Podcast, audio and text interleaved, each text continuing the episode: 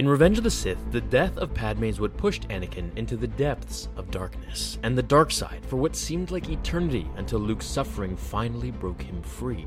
This video will outline just exactly what happened to Padme, as the movies and books don't explain it really well for us, other than one book, which I'll refer to in this video. The first point let's start off with Anakin choking her. This is no joke, and it's the first time after the Clone Wars where we see Anakin choke someone. Vader's Force choke was feared among all, and it was literally a death sentence. One thing that passes most people's attention, possibly due to the CGI, is of her hitting her head on the stone floor. So hard that it bounces quite a bit and lands her unconscious. When you're knocked out, it's not really a good sign.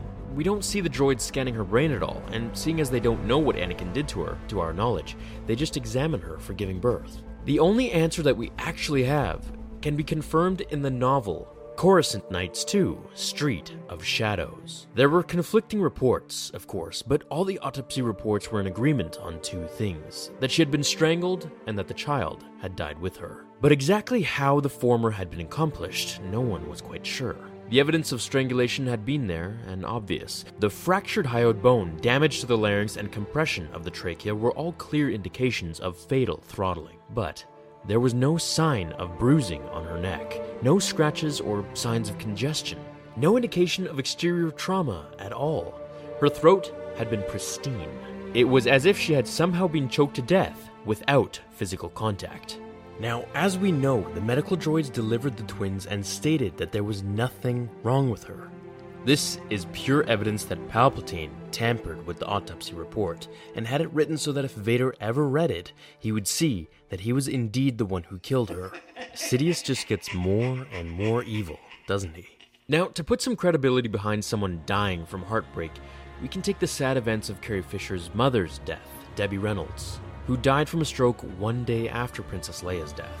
I mean, if that isn't enough of a real life piece of evidence that one can truly die from immense heartbreak and stress, I don't know what is. Padme was a young, healthy woman, however, so her death, I feel, was kinda rushed. Now, regarding the fan theory that Palpatine was drawing on her life force as Anakin was being put together as Vader, is also another possibility.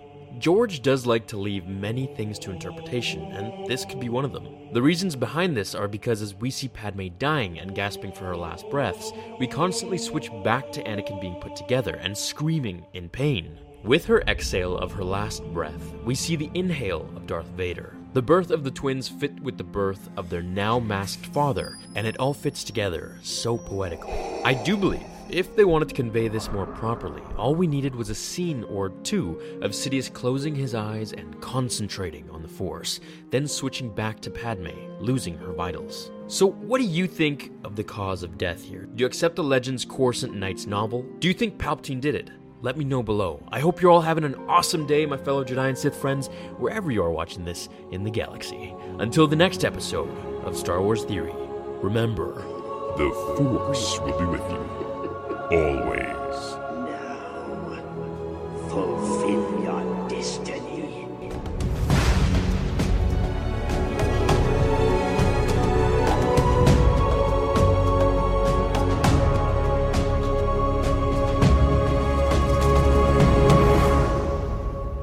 Ironic. He could save others from death, but not himself.